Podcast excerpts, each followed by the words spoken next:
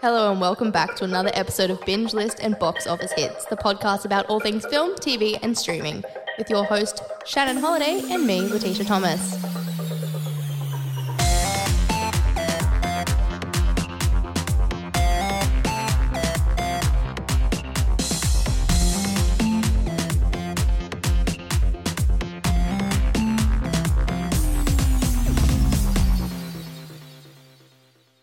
Hello and welcome back to the last episode of 2023 of Binge List and Box Office Hits, the podcast about all things film, TV, and streaming. I'm your host, Shannon Holiday, and I'm joined once again with Letitia Thomas. How are you today, Tish? I'm good. It's a weird, bittersweet feeling to realize that we're like at the end. Yeah. Like we made it a We whole made it. season. We did a whole one season, 33 episodes. We didn't think we'd get here. When we started this at the start of the year, Yeah, I had no idea that it was going to get this far. Not in a. not in Didn't a have negative, confidence, negative but way, just- but full tilt commitment. We went for it. We did. We watched did. a lot.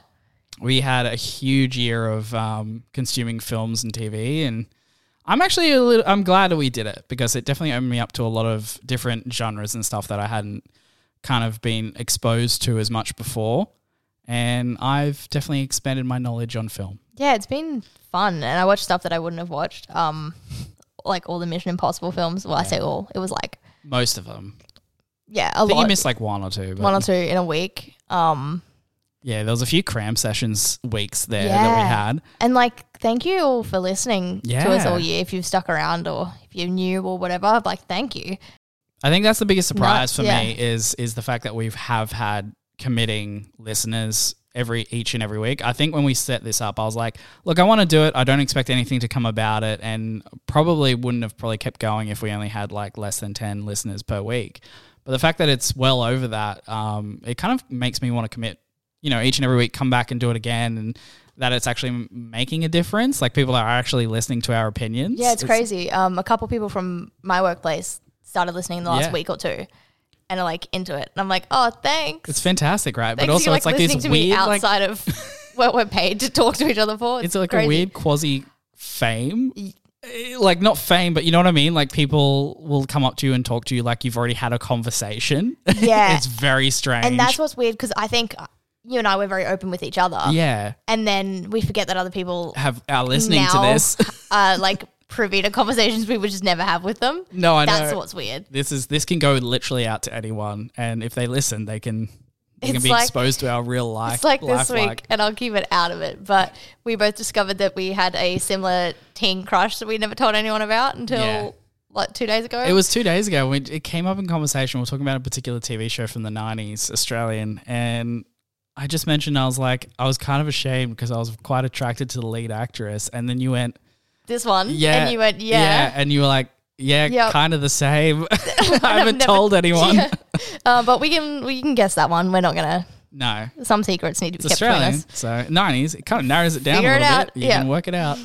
Uh, yeah, so it's been a blast of a year to be honest with you, and I actually am really looking forward to coming back next year after the break, which will give us a lot more time to pre-plan and watch things in advance. I think this biggest part of taking away from the first season is plan ahead. Definitely, Oh, definitely plan ahead. plan if you're going ahead. to do a podcast, plan more than one week in advance because yeah, there's a lot of homework to do otherwise. And I think that's sort of what happened because we talked about this a lot before we actually got started, and then we sort of got started very quickly once Yeah. it all started happening, and then yeah, we just didn't have that time to go. Okay, let's get ourselves ahead of the game. We were kind of always just We're like, always playing catch up. oh, we're gonna go another week. Sure, oh, people are listening. Okay, like, and it was yeah. it was it was that times ten when you were away uh, as well for about a month because uh, not only did I have to plan ahead, I had to plan who with and not much time. yeah. I'm So sorry, but also surprisingly, the plan the the trip was nearly planned more than but prior to the podcast. I starting, know which we is never wild. did anything about it. Um,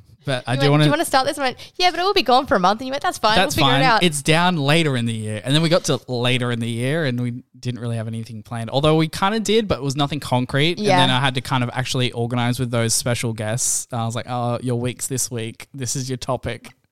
Please help." and they all did. They all did, and I was really thankful for everyone that kind of uh, came on on a special guest during the year of 2023. it wouldn't have operated nearly as well as it did without those people helping out for those probably three or four weeks, and obviously the one I did by myself. Yeah, thanks to everyone who sort of helped when I was away. Um, it was good and it was fun to listen to overseas Yeah, in various parts. Barely listening. At one point, um, my headphones wouldn't connect to my like cheap phone. I thought they were so definitely everyone on a train was hearing you talk about. Lost It might have been. was it the Lost episode where I was just Oh, ranting? I don't think it was a lost one. There was. I, potentially Andy's one where it was um, the Rock. it could have been. It could have been that one It as was well. something, and like we were in Italy, so I don't know. I hope they didn't know English for their sake, um, No comprende. just because I would have been very confused See- and annoyed. And at the end, I was like, "Oh, n- oh no, Yeah. Oh, it's coming through that Oh. the whole time. sorry to everyone." Oh, look, people do that on trains all the time, and you're just like, whatever. You just move on. Let's go, your Australian, like, Australian. and this is about the Rock or This whatever is about it The was. Yeah, it was funny. Um, it was good having those special guests on because I think me and you obviously bounce off each other really well. We have this unspoken thing where we kind of know when we need to move on to the next topic, and it, it comes naturally between us. So having people that aren't fresh on the podcast, it was really good for an experience for me to kind of, you know, kind of like kind of lead them that way, and they were really adaptive to it as well. It was really great to kind of see them kind of kind of learn that straight away off the bat that we kind of do and move into the next thing, divert into the next topic, you know, because you kind of lead conversations knowing full well what's coming up next. Like it, it's not all the time, but it's pretty natural between you and me. Um, I think every special guest kind of nailed it as well. I think we had some really, really good episodes out of them. Yeah, that's that's pretty much all I got right So, now. Yeah, that's pretty much everything for. We'll say that, and we'll wrap up at the end. But I think we should get into our very last what we've been watching this I think week. so. Do you want to go first? I will go first because I've got a couple. Um, and as we worked out, considering this week is kind of not a week that we've had to catch up on anything or kind of have a topic because it's all prior stuff that we've watched before, we watched a lot of things this week on our own accord just because we wanted to. yeah, we're like, whoa, whoa, hang on, Hang on, I don't have to sit down and watch like three certain directors' movies this week. I can just pick three, three is like a dream week. I know that's a light week. Let's not qu- talk about Martin Scorsese again. I need a break from that that. was so hard. That was a that was a huge week that week. Um, Anyway. I'm thankful, but obviously, yeah. But so this week I started off with I think it was at the back end of um, the weekend last week. I ended up watching Closer from 2004, starring Julia Roberts, Jude Law, Natalie Portman, Clive Owen. Is written by Patrick Marber and is originally originally written by Patrick Marber because it is a stage play as well that's adapted to the screen. Oh, cool. Yeah, it's directed by Mike Nichols. So yeah, do you know what this one's roughly about? I don't, but I do know Mike Nichols. Um, Yes, yeah, he's come up a lot recently in stuff I've been looking at. he's done a bunch of other things that you go, oh, I know that film, I know that one. Um, so basically, the very basic premise is two couples disintegrate when they begin destructive, adulterous affairs with each other. So this definitely plays out like a play on screen. Most scenes only play out with two people on screen. Uh, even though someone else will be like in the background, you know, if it was a stage play, they wouldn't probably be there. Um, Jude Law meets um, Natalie Portman's character at the start. They're all like fresh in love, and it like skips ahead like a little bit, and he meets Julia Roberts, and then wants the same thing again they're all like kind of like bad people at the same time because they're just they kind of they're just very destructive personalities and it kind of does this thing where it time skips every kind of whatsoever and it just kind of showcases like it's kind of like you always want what you can't have type situation with all four of them um, and it kind of showcases what they're willing to do to try and get something and like they'll they'll hurt someone else um, because of it. Uh, the two male leads, which is Clive Owen and Jude Law, they play they're very similar, but they play out what they do very different to each other. So like uh, Jude Law will try and hide everything he's doing from the other partner, whereas Clive Owen's like pretty upfront with what kind of person he is. He's like, yeah, you're like I'm into like you know pretty pretty full on things, um, and kind of tells um, Julia Roberts because they're together in the, in the movie, Yeah. kind of what he wants, and and he's like, I'm you're just very transparent with you because I love you and I just want to let you know what I'm like. And Jude Law's very much like hide in the shadows, kind of like just to get what he wants, kind of thing. And the girls kind of do a similar thing as well. Yeah, it's a really like a power play movie. I've thoroughly enjoyed it. If you check this out, you'll love it. I reckon it is really really good. Um, just be prepared that it it plays out like a play as well. I love Like, a lot of those movies though. Yeah. I'm yeah, I just think they they're able to do character very well in a way that Mhm. like a lot of other films don't. And it's great to watch. Sort of like Who's Afraid of Virginia Woolf, which I think it's the same director. is it? I have a feeling Mike Nichols no, no, no. or Patrick Marber might have written. Might have done. One of yeah. them is involved with that. Um, yeah, no, Mike Nichols' big one was um, Postcards from the Edge, which is Yes. the Carrie Fisher, Yeah, yeah, yeah, one with Yeah. Streep and Shirley MacLaine. yeah, which was big as well. Yeah, it's one of my favorite films. Um, yeah, one of them's involved with Virginia Woolf as well. I did read that somewhere when I was looking into this. Um, I will kind of put a little note on this movie as well. It's very sexually explicit, not like in terms of like graphic nudity or anything, but like the words or like the dialogue they use is very sexually charged or sexually driven dialogue, which I kind of, I think elevates the movie in terms of like what they're dealing with. But just be prepared if you're going to go watch this in front of like your grandma or something. I Yeah. probably would be ready for that kind of like dialogue. Yeah, fair. That's it. Yeah, it's, good one. Yeah, just a heads up on that one. Um, yeah, it's not for everyone in Not with terms of grandma, not with kids. exactly Yeah. that. Yeah, I would just watch it by yourself in your own just to take it in. But it's a really good film. I really, really definitely recommend Closer, two thousand four. I've heard about it a lot, but yeah, I was a kid, so I definitely wasn't. Mm. No, watching you it wouldn't then. have been able to watch it then. no. So yeah, Um, so my first one this week, I went and did my homework like I promised, and I finally sat down and watched Talk to Me um, from this year, um, starring Ari McCarthy, Hamish Phillips, Sarah Brokenshaw, Sophie Wilde, Marcus Johnson, Zoe Trackers, Joe Bird, and Miranda Otto. And it's directed by Danny and Michael Philippou, who are the Raka Raka brothers. If you guys remember that from YouTube. YouTube 2000s, they were just idiots who like Yeah, jumped through like glass windows and stuff prank YouTube. and now they're like Pedigree directors. pedigree directors. It's it's wild It's very to see the strange. trajectory. Yeah, and it was written by Danny, um, Bill Heinzman, and Daley Pearson, who's a guy that was known for a lot of kids animation, quite similar and in the same studio as like Bluey. Just How they came up with Talk to Me is bizarre. so It's- wild to me, and I love it so much. Just how you can get stuff like that out of people that are so unexpected. yeah, And I love seeing it. I love seeing that people give these people a go because I Mm. go, you have talent in a completely different area, but Mm-hmm. often it's transferable. And then they, yeah, they made talk to me, which is like insanely good. insanely good. Yeah. I love I love just the the actual whole thing. It's just the fact that like the metaphor is it's not so much on the nose, Mm-hmm. but it's there and you're like, yeah, it's like obviously the the risks you could take with addiction uh, and grief as well. And um you know the bargaining power that you wish you had with certain types of grief. I thought it was fantastic. Yeah, absolutely. And I think I was watching a couple interviews and stuff, and I love the parts of Australia that they show in this because you don't see it often in big films that are just suburban Mm. Australia. It's you just never see it. It's normal usually like, everyday Australia teenagers. yeah, really like out there, like bush or Or they'll city. like and- city, but this is just like what Just it a is to town, be a yeah. teenager in Australia. Yep. Um, doing dumb shit yeah, that has consequences. Yeah. yeah. absolutely. and it yeah. was just scary in a very different way. I think. Yeah, it's not a it's not a horror film in terms of like your jump scares and that. It's it's the dread that comes with Mm-hmm. the repercussions of their actions. And it's getting a sequel. Yeah, it is. They're it is already getting a sequel. working on it. Yep, I'm excited to see it. got greenlit pretty quickly because it was very successful. Yeah, one of A24's biggest, which is Y- that's insane. A twenty Insane. four has some pretty huge films. and this tiny little film from Australia Has- that could have disappeared very easily, like most do. Yeah, exactly. Just got on a world stage, yeah, and I'm glad because like a lot of the cast as well. Like I've heard people say like, oh, they're they're like newcomers and stuff, and I've seen a lot of them in a lot of things. yeah. They're newcomers to the world To the stage, world stage, yeah. uh, but they've done plenty of stuff in the Australian kind of uh, industry before. Mm-hmm. So it's good to see that they'll probably be elevated as well. And they'll probably be pushed into other, th- you know, new projects and stuff on the world stage, which will be fantastic. Yeah, Uh, I just selfishly am like really proud of this one.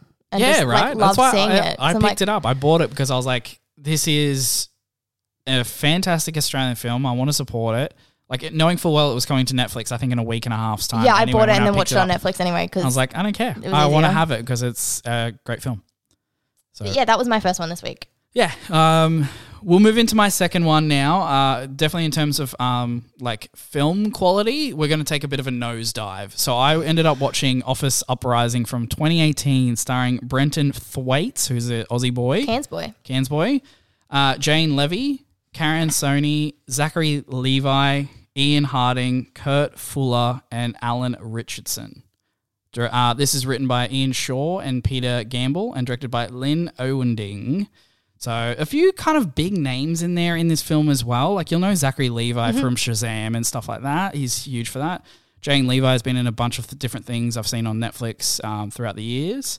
Um, Karen Sony is the uh, he's like the offsider in the Deadpool movies, who's the taxi driver. Oh yeah, yeah. Yeah, he's in a bunch of stuff as well. Um, so it's got some. Na- so I like I saw it as I was flicking through, and it's a it's it's one of those movies. It's it's like a zombie office film. So they've done a bunch of these throughout the, c- the past couple of years. Um, there was that one. Uh, it's called Mayhem, and it had Samara Weaving in it, um, and Stephen. I watched that. Uh, That was when we got into Samara Weaving's Yeah, horror. Yeah, yeah, you're like we you got to did. watch these ones. So yeah. mayhem, very similar to that. Um, so that's why I watched it. I was like, oh, could it, it'll be like that? Uh, it's it is very similar, but probably still a pedigree down from there. So um, there is a compound of an arms manufacturer turns into a zombie nightmare when its workers are given the wrong formula of energy drink.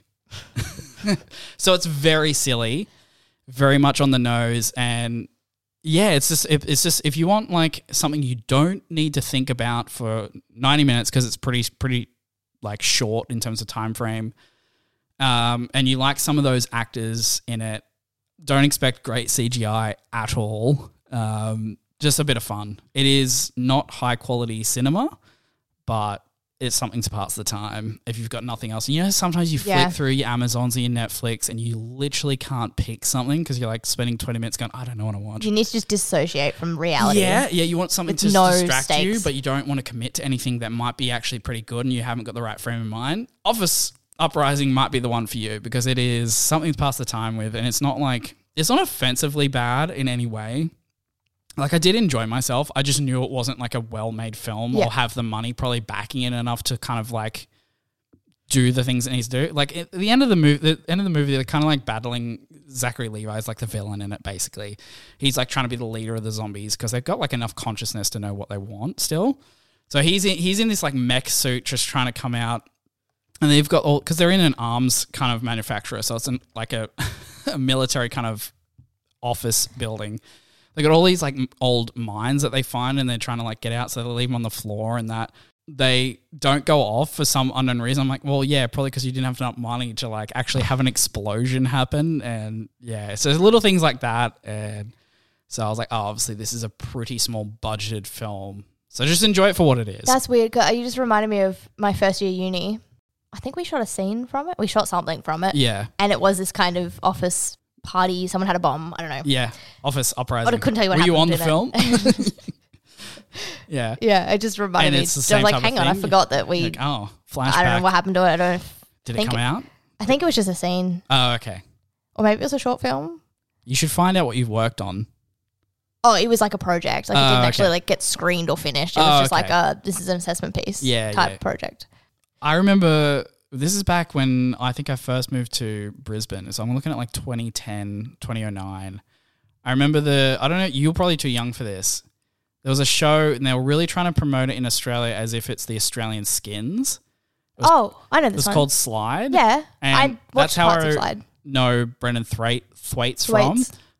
Because before he made it in Hollywood and obviously moved Yeah. Mm-hmm. over there and did a f- bunch of films, he was in this show Slide. And because it was filmed in Brisbane, because it, wa- it, it was all done around around this area here, it was just promoted throughout the entire city. Like it had like posters up throughout the whole city, across bridges and that for a slide and all that. So it was they were trying to make it this massive here's thing. a here's a weird part on that. Yeah. Mm. So they were doing like multi-platform stuff, and I know all of this because Nathan, the guy that runs the company that made it, did a talk in uni. I've worked with him on a different. Mm. I show would he love did. to sh- talk to him about what happened to the show I- because. It just fizzled out. That's my point. like it could have been something. It wasn't terrible. Um, And it, it was definitely when- wasn't at the level of sli- uh, skins. the multi-platform idea where you could have stuff here, stuff online, Yeah. stuff games, stuff, which is what that was That's doing. what Lost did Was very new. Yeah. yeah, and lost it, and it was around the same time. he did he do stuff on Lost? I don't know. You'd have to Their- ask him. I'll have to Google it. But their company was doing a lot in America Yeah. on the side projects. Right. Okay. So the lost kind of side, like online yeah, we had that. They content. had like lost games and stuff. yeah, online he and was that. doing a lot of that. He won a bunch of international Emmys Really? There's a photo of Okay. me somewhere, probably on my Facebook, I will- holding his Emmy because you got to hold it like for fun. Um, Interesting. this is before I ended up working for his company, like way, Yeah, way okay. before. Yeah, so like I did a couple shows with him. I'd love to have a chat to him. I've Get him on the podcast. I definitely can't. Um, He's too big for that. he won't What are you- hire me. What are you saying about our podcast, Tish? We're not at the caliber of someone who's won an Emmy. No, this man won't give me a job. Okay. Okay. Um, Give me a job, I get have on my worked with him. podcast. Um, yeah, got drunk with him at a rap party. That's fantastic. Yeah, I'll I'll sneak into didn't your go to his next house rap later, party. but my friend did. Yeah. okay, yeah. We need to get you hired by this man, and then I'm gonna crash the party, and I want to find out about Slide. No, I'll just give you inside a gauze. Oh, that's fine. I need a job, Shannon. We got you the job for. Okay, moving on. What's your next movie? Uh, I watched, and this was sort of in um, research for my next kind of, which I'll get into in a minute. But I watched Shiver Baby um, from 2020, starring uh, Rachel Sennett, Danny DeFari, and Fred Melamed and Molly Gordon. Um, and it was written and directed by Emma Seligman, and it's just this tiny little indie film um, at a Jewish funeral service. Sorry, at a Jewish funeral service with her parents, a college student run into a sugar daddy and ex girlfriend, and it's supposed to be a comedy. Have you seen? I know a lot about Shiva Baby. It's supposed to been be a- on my list a to comedy. watch, but I haven't been able to watch it anywhere yet. Uh, It's on SBS. SBS. I just saw it the other day. Very much Yeah. is um, shot more as a almost thriller. Yeah, 'Cause it's just so I feel much like the dread. tension that would be That's- in that that kind of Th- that situation is where you're exactly it. seeing your sugar daddy when you're with your parents At a it's- funeral At a service. funeral, ser- Yeah. yeah, it would. Yeah, the the situations you could create in that Yeah. would be so tension filled. It's perfectly like a fishbowl type. Like she can't escape. Everywhere she turns, there's There's just something, or something. someone to and obviously, because it they're, they're like very much Jewish. yes, there's so many customs and that everyone's playing a part in this community that you know you've grown up with so she's trying to please everyone but also be herself as like a 20 something year Yeah. old her ex-girlfriend's there who she's sort of friendly not friendly with Mm-hmm.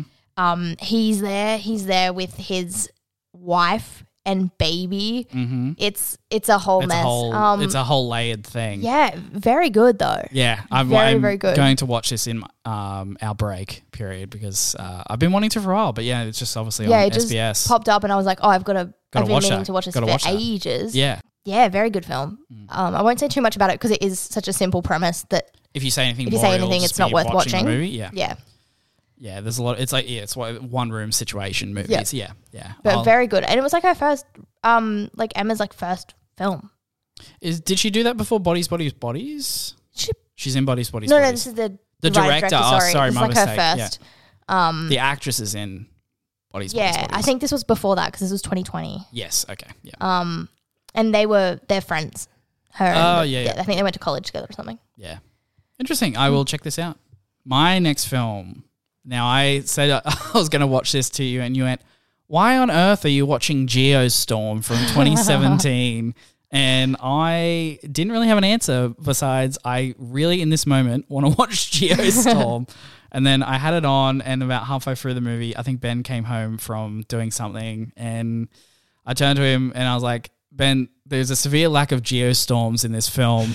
Uh, and I was bitterly disappointed. So this one is starring Gerard Butler, Alexandra Mia Lara, Jim Sturgis, Abby Cornish, Ed Harris, Andy Garcia, Zazie Beats, Robert Sheehan. And it is written by Dean Devlin and Paul Guillot, directed by D. Devlin, Dean Devlin. So he's written and directed it. Cool. Uh, he's done a bunch of like films that are similar to this, but probably not as well known. So the kind of disaster films. This one was a strange one. So after an unprecedented series of natural disasters threatened the planet, the world's leaders came together to create an intricate network of satellites to control the global climate and keep everyone safe. But now something has gone wrong. The system built to protect Earth is attacking it, and it becomes a race against the clock to uncover the real threat before the worldwide geostorm wipes out everything and everyone along with it. Wow, Wow. what a film! What So a for- concept. For, something that's a pretty simple concept, like a like it's a it's a Mm-hmm. disaster movie about like climate s- stuff. Um, there's a lot of moving parts to this. There's a whole like network of satellites, obviously, and they built a space station that Uh-huh. controls it, and that's what Gerard Butler can, like made. But then he got fired on it, so it's set three years later when he's just sit like working out of a van in the middle of the desert, and they have to get him back. There's a whole subplot about Ed Harris's character, who's one of the Secret Service guys, trying to hack into the sub the space station to try and create a geostorm and then he's creating geostorms in certain locations to kill like the president and then like the second in charge so then he can then become president because they're out of the way and he's third in line or something so they've got to try and work out this absolutely sinister subplot of like who's hacking into the mainframe before the actual huge geostorm happens. So these little kind of like storms are happening around the world, and they're like, "Oh no, it's happening here!" But then, like the next thing we've we've worked out, calculated, it's going to be in Florida where the president is. Oh, we've got a time frame to kind of work it out before the president's killed. And then Ed Helms is like, "I'm the one doing it," and it kind of explains his whole, you know, like a villain explains their whole reasoning behind it, just as he's getting caught. It's very, very cliche movie. This Geostorm from 2017. Wow. Um, yeah, I don't know if I'd recommend this to anyone. It's I knew what I was getting into when I picked a Gerard Butler movie, though. Like he, what has he been in recent? Like nothing. he's like White House. What's the other one? Not White House Down. The other one, Olympus Has Fallen. Fallen? Yeah, Yeah. all those three. He hasn't done a great deal of other movies besides like kind of like silly campy action films. So I knew what I was going into, but I mean, when you call it Geostorm, I expected a lot more Geostorms. like natural disasters to be in this. I was like three. And I was like, I need at least five in my natural disaster movies. More, please. So yeah, a little bit disappointed, even though I knew what I was getting into. So probably don't recommend this to anyone. Okay. Well, that's disappointing. Sorry, Gerard Butler.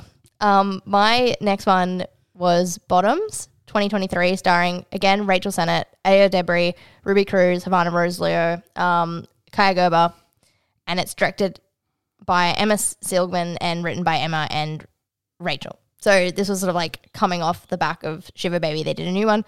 Uh, this is a very, very silly film. Um, PJ and Josie, two unpopular queer high school students, start a fight club to have sex with their cheerleaders before graduation.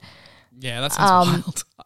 Kind of great. Like, not a perfect film by all means, but perfect in a like, I want to watch a silly 2000s film Has that vibe to it. very much so where it's just like a little bit um jennifer's body meets like Yeah, okay. one of the other like just teen films where it just just silly which you don't kind of get a lot of them they're anymore not really because it's made hard to anymore. make them and still be like pc Yeah. in a way that I know exactly what you plans. mean. um this one kind of pulls it off which is Okay. basically just these two kids Yeah. they're like we want to kiss someone and do some things before Let's graduation set up a basically. situation where we can. Um, and they sort of like trying to be tough in front of Yeah. like these girls that they like, and then it's like, didn't you guys go to juvie? And it, they're like, what? And then they're like known. They sort of beat someone up. The sort of head jock by like they beat him up and not yeah. like everyone thinks they do, and so they come back like the next day to school and they've got all this like. They're like clout, and they're like, "What the?" What the hell? So like, "Oh, what do we do with this?" Like, and they're like, "Oh, maybe we, like we shouldn't, maybe we should, maybe we shouldn't." And then they're like, "What if we just start like a self defense fight club situation?" Yep, and it just descends from there. Even the name, Bottoms. Well, yeah, It's a, a bit on the nose, but okay. Yeah, exactly, I'm yeah. like, okay. yeah. They have fantastic. power, but no power. Yeah. um, yeah. yeah, exactly right. It's it's perfectly Done. fits Yeah. like the comedy that they're going for. Yeah. Just a silly film. I went to the, the cinemas to see Just it, for fun. Yeah. and I was That's like, good. if if it feels i- its promise, kind of thing. And Yeah. like they were saying that they felt very um like lucky to get to make a stupid film because stupid films Yeah. aren't getting made. They aren't nearly as much as they used to everything Getting made is like either a franchise or it's got to pretty much show how much it's going to exactly make for Uh-huh. the companies that are backing it. or it's, like, the most artsy, yeah, cinematic. thing. Nothing's just made for fun anymore. and that's what this was and i think it was fun for them because like emma like io and like rachel they were all friends like Yeah. in college so they kind of were just making films with their Yeah, friends exactly. A bit of so it fun was with fun friends. for them Yeah. yeah. um i liked it it took forever to get to australia like And It's been out for a, forever. for a while, like a good six months, I think, over in America. Yeah. It's been out for a while. i mean like avoiding spoilers like the plague although i knew Yeah. how it ended so mm. Oh, I know nothing about it. So when I get to it, I'll Um, be ready for it. but yeah if anyone's into a stupid film Check it it's out. great Cool. Yeah. Well, I'll get into my next three in one go. Um, so I watched the Despicable Me trilogy over the past day and a half. Uh, Despicable Me from 2010, Despicable Me 2 from 2013, and Despicable Me 3 from 2017. So these three films are starring Steve Carell, Miranda Cosgrove, uh, Diana Dana Gier, Elsa Fisher, uh, Jason Segel's in the first one, Russell Brand's in the first two, Julie Andrews is in one and three, Will Arnett's in the first one, Kristen Wiig is in all three, and Pierre Coffin is in all three because he voices the minions. And he I also didn't know Kristen Wiig was in these. yeah, uh, in the first one, Kristen Wiig plays the orphan, like the mother looking after them in the house. You know, Miss Hattie or whatever it is. Oh my god, is it really? Kristen Wiig's that, and then in the two and three, she plays Lucy, the love interest. huh. So she Never plays picked up on dual, that. dual roles. There was a so teacher I went to uh, had in high school who was useless, like a relief that was kind of always there that looked like Miss Hattie. Yeah. okay. Yeah, exactly like that kind of like 50s style look to them, very kind of like rude lady. Oh, kind she of was style. horrible. Yeah. this lady was horrible. Uh, these films, I love the first one. So the first one is he's he's like a really bad. He's like a villain. He's like cruel to his neighbor, and it's like imagine if your dog is dead, kind of That's thing. my favorite Great line. quote. Not Um, when they're dead. and then all of a sudden, these three orphan girls are trying to sell cookies to him at the front door. And he's like, no, like, go away. This is a voice recording at the start. Yeah. And he's like following up on a different villain who's stolen something of his that he wants back. And he sees that these girls are allowed into this villain's house because the, that villain's buying the cookies of him. So he works out a plan. So he adopts all three of these girls to try and get them in to then get the thing. But obviously, in the course of the movie, he actually gets really attached to these three orphan girls and actually like grows to like love them and see them as his own daughters.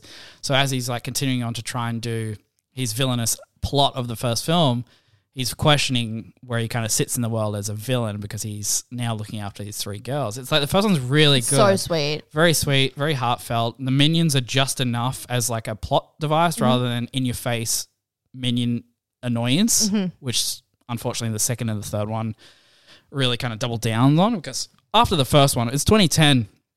Minion Mania didn't really come out till like it didn't take off till after the first film, but then when they got to making the second film, Oh you my could tell God. how popular they were because they just shoved them in every kind of scene if they could. Anywhere in the world you went, there was a minion Minions. sticker, a minion toy, Yeah. a minion this, a Any minion minions that. everywhere. Everyone, every woman over forty on the internet had minions over the Facebook. Like, Yeah, every, everyone was a minion. Even their illumination logo at the start has minions saying illumination. Yeah. like, it, so even like the whole branding has minions it was involved. everywhere. Um, so it was really annoying in the second film when they became a plot device in terms of being the actual villains, uh, like usage of the min- minions. It became annoying. So the second one, it's obviously everything's fine and dandy after the first one. He loves the kids and he becomes like a good guy in the end. He actually saves the world. Like he tries to steal the moon, he does, but then he kind of reverts back to being like a good guy because the other one tries to steal the moon off him and he puts the moon back where it was supposed to go. Anyway, all said and good in the first film.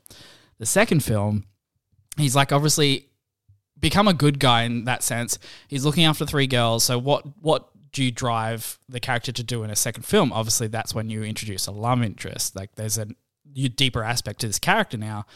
So he's working alongside the AVL, which is the Anti Villain League. He gets asked to like help them out. Oh, I remember this. Yeah. Yeah. and Lucy's like in charge of like helping him. So they be- they work together the whole film to try and undercover a plot of like who's stealing all these like weapons and that. And like he, the first thing he says, he's like, "It's this guy," and they're like, "No, there's not enough evidence." But in the end, it turns out it's the guy they think it is. So she's like, "Oh, I should have believed you." And they obviously get together and happy days. That's the end of the second film. So that's the whole aspect of growing his kind of growth as a character Yeah. is like have a love interest because he already has the kids.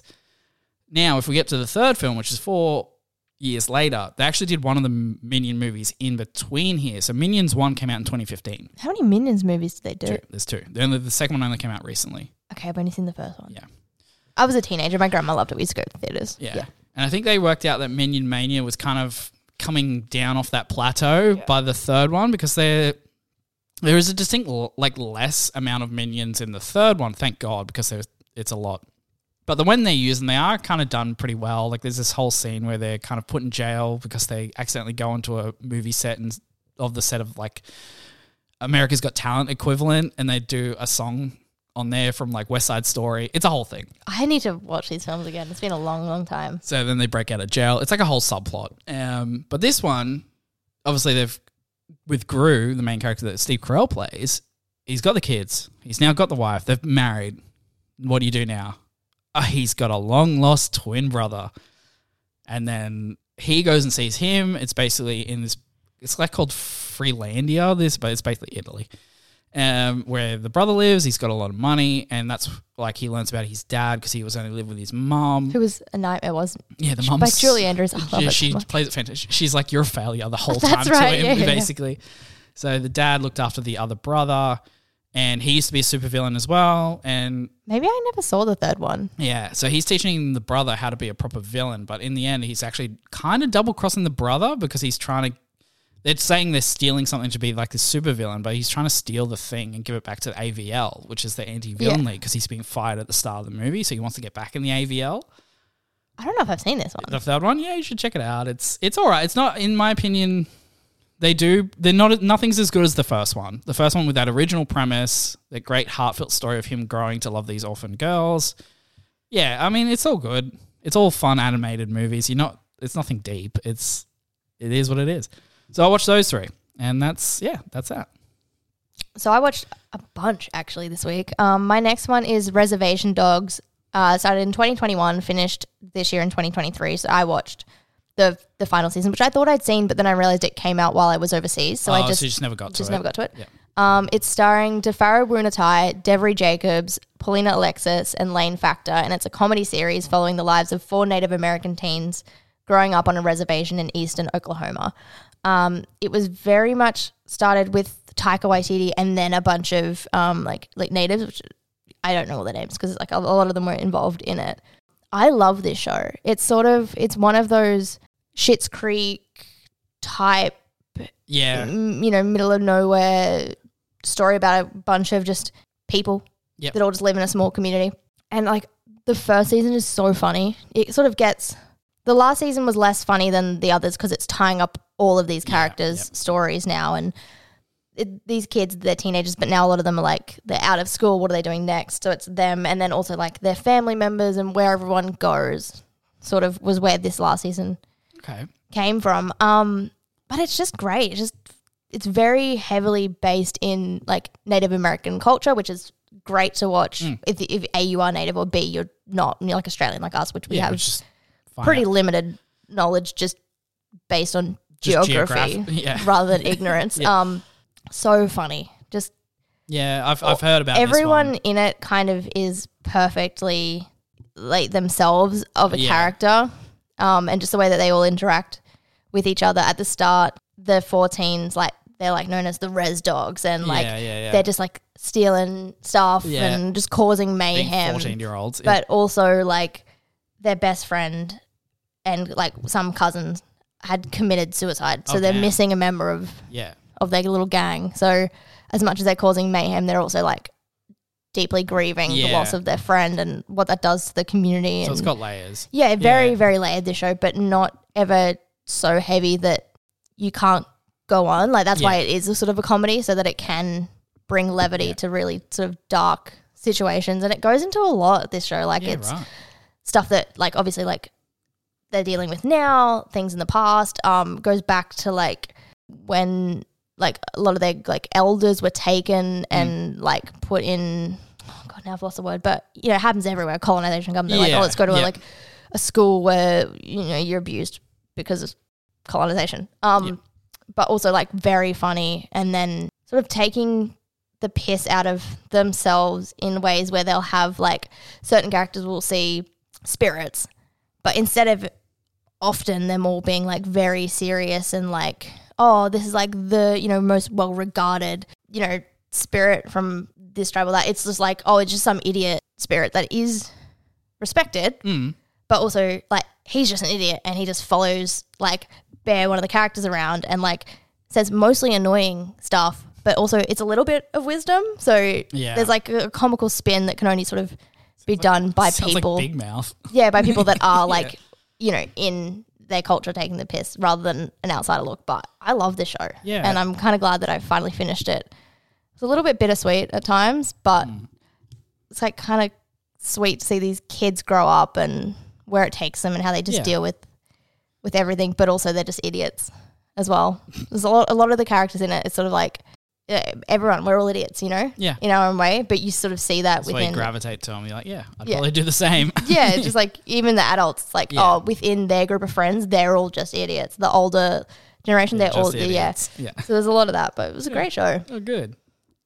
Am I still going? Well, I'm, I'm done. This is weird. Usually you keep going. I know. Um, no, you've got a couple left, so punch through them and uh, I watched a docu series on binge. So I then, yeah, think it's okay. what's that? Make it for Americans. I don't know Hulu or something. No, binge is our Uh, Foxtel. Foxtel, which is their HBO. That's Yes, it. We got there. Yes, it is. Yes. Um, it's a three-part docu-series called "Love Has Won: The Cult of Mother God," which only just came out. Um, yeah, I think you were telling me about this the other day. Yeah. at work, and um, telling the story of Amy Carlson and the obscure religious group Love Has Won, which is led by her. Basically, the docuseries opens with them, you know, like the police coming in, rah, rah, rah, and SWAT, well, not SWAT, but you know, that kind of nonsense. And Mm-hmm. Yeah. then it's like, oh, hang on, why are we in this house? Why is why is there a mummified corpse on the bed? that is Oh, strange. that's Mother God. oh, And then it's like it sort of cuts from there and so it's like starts, backwards, forwards, yeah, and stuff. introducing Yeah, and, and basically this this woman who was you know relatively stable growing up had a bit of trauma as you know everyone has we all do. Yeah, um but then she got into spiritualism and then sort of just ran away and Yeah. she's like i'm mother god now and then she got some followers yeah. they took a lot of hallucinations like a Well, there- lot there it like is. there was not a moment i think where none of them were sober sober. Yeah. it was uh, either you know alcohol marijuana substances of some kind. Yeah, w- like you know, you name it, they were Yeah. probably on it. Um, and slowly they gained followers, and then they were very much like an online group as well. It was more commune than cult in Yeah. that it was like less strictly organized, like you know Jonestown or whatever. But they all like would do stuff online. They have seminars, like you can find it all on YouTube, yeah, probably yeah, still yeah, now. It's, yeah. Um, it's a real life thing. So yeah, and they would gain followers, but they also like was very like business as well. yeah, okay. Like they would sell like spiritual stuff and this and that and whatever. And it just sort of follows that journey and what happens. And she eventually obviously dies, but just how she was still like, you know, mother God, and then Mm. there'd be- there'd be father someone, and she'd be in love with someone, Yeah, and 'cause he'd she's become the just- father, and Like mummified as well. It's just all this, just like, concerning. right. And she got so unwell Yeah, by the end, but like wouldn't go to hospitals. No, 'cause Her they skin don't- turned blue because Oh she my was God. drinking um, colloidal silver, which is like was used before a lot of modern medicine. People say that it has health benefits. Doctors say it doesn't. It's probably somewhere in the middle. You know, yeah, just wild, yeah. Okay. worth watching Yeah, yeah, just yeah. to Well, it's see the insanity of these this community. yeah, just but like none of them are like so insane that it's like there's a lot wrong. It's just like this is the path they chose and Yeah, they yeah. It's just sort of got different from wrapped up normal and- people. Yeah, that's all. end up in a lot of hallucinogens. But a lot of them still believe it, kind of thing. Like yeah, yeah. It's still going. not a lot. Yeah, Well, it's dissolved because she's dead yeah but I feel like they would but still probably follow it. though. individually. Yeah, Yeah, it's yeah, very, yeah. s- very, very, bizarre. Um, that's pretty much it for me. I Yeah. rewatched a couple movies. Um, Yeah. you sent me a link to the intervention, which is a movie I couldn't find. Did, So I watched did that, work? It did. Okay, perfect. Um, Yeah. and then I watched Happier Season again because why not? It's I was on a clear to ball yeah. train, so I was like, why Yeah, not this why not? week? Why not? Why not right now? Um, but I think I talked about that recently. So that's kind of my what Yeah, I've been yeah. watching. We've had a great week for watching stuff. Big it's week. crazy when you have more time for your own kind of interests. Yeah, and I was like, also I didn't read a book, which Well, I had that's been what doing a you lot. Um, said. Yeah, you're like, oh, I'm not reading this week. You're like, hey, But I there- think there's I- your time back. I may have read the Happier Season script. yeah, but does that count? It's a couple It's hours. like, yeah, okay, yeah. It's not a book. it's not a book. Yeah, That was either this week or end of last week, which is Yeah. why I then watched happier season again. the film. I think we Yeah. were talking about it. We and I were was like, talking I about need it last week something because it where was I don't have to Christmassy. think. Yeah. And I was like, well, this will do because it popped up on binge. Yeah. Yeah. Alrighty, so that is what we've been watching. That is time to get into our last for the year trivia. And my God, thank God, I know. It's I know been- you guys love it, but it is so rough out here. it's very hard. It's so rough out here. I'm going to ask you the first question. What 1982 movie directed by John Carpenter and starring R- Kurt Russell is about a group of re- research scientists in Antarctica being attacked by a shape shifting alien? the thing. It is the thing. I've not seen it. Have you not? No, oh my but I god, knew the John original Carpenter, is and then so you- good. Who's in it? Kurt. Kurt Russell. And Kurt somehow I was like, I know this. Kurt Russell. I've been meaning to watch it. Just Oh, the first one's so good. It has a lot of like practical horror effects still because it's an 80s film. So good. Like it sets the scene, the tone, everything that's in the Arctic. Well, The whole thing's about paranoia because um, what the shape shifting alien can do is actually mimic what someone looks like. I'm gonna have to watch this. I will. I And will. I'll watch so it. the whole the whole paranoia is like who they know there's an alien amongst one of them, and they're slowly but surely they get paranoid. They start blaming everyone, and yeah, obviously from that it's the horror element sticks in. It's like who is it? Who's the killer? It's really cool. That's really cool. I never knew what it was about. I Mm. just knew like John Carpenter thing. yeah, yeah. Um. All right. So, in the Sound of Music, how many Von Trapp children are there? Oh Jesus! You've seen it. I just I like, guess know, a number. but like it's been about six months. Is it six? You're very close. It's seven, but Which one did I forget? I don't know which one you're thinking. Three of. kid, three girls, three boys. Is there one extra? No, there's three boys, four girls. So I've forgotten a girl. Yep. Yeah. I don't know which one. I don't either. That's- I know there's the oldest one. There's Liesel. There's The little one. Um, Yeah, I don't know the Israel, name. Friedrich, Kurt, Marta. um, l- I'm Seven, getting- seven's too many Regina and children, in my Louisa. opinion. there was Like, a lot of children. That's like a small soccer team. No, they had a lot. That's like more than That's my the indoor whole soccer team. plot, Basically, That's is a lot there's of She's like kids. seven children. That's a lot. When like she's like, you gotta go. Yeah, you you, know, got to look lots of after kids. these seven kids. Don't you Okay. like children? She Goes. Yes, but seven. Seven's a lot. Look, we're running out of questions. You had to guess a number. The Oh, that was you might good. get it. I just, I that was a good question because like obviously I've seen it. And it's a pretty popular movie, but all I in my head, all I was seeing was three girls, three boys, and I don't know why. But when they're all lined up, you know, well, the there's lineup one that's scene? missing at the beginning, and then she comes out because she was reading the book, That might be why. and then she gets. Yeah, she gets smacked around the head. All right, your next question is What first name did Han Solo and Leia Organa give their son before he changed it to Kylo Ren? I don't know.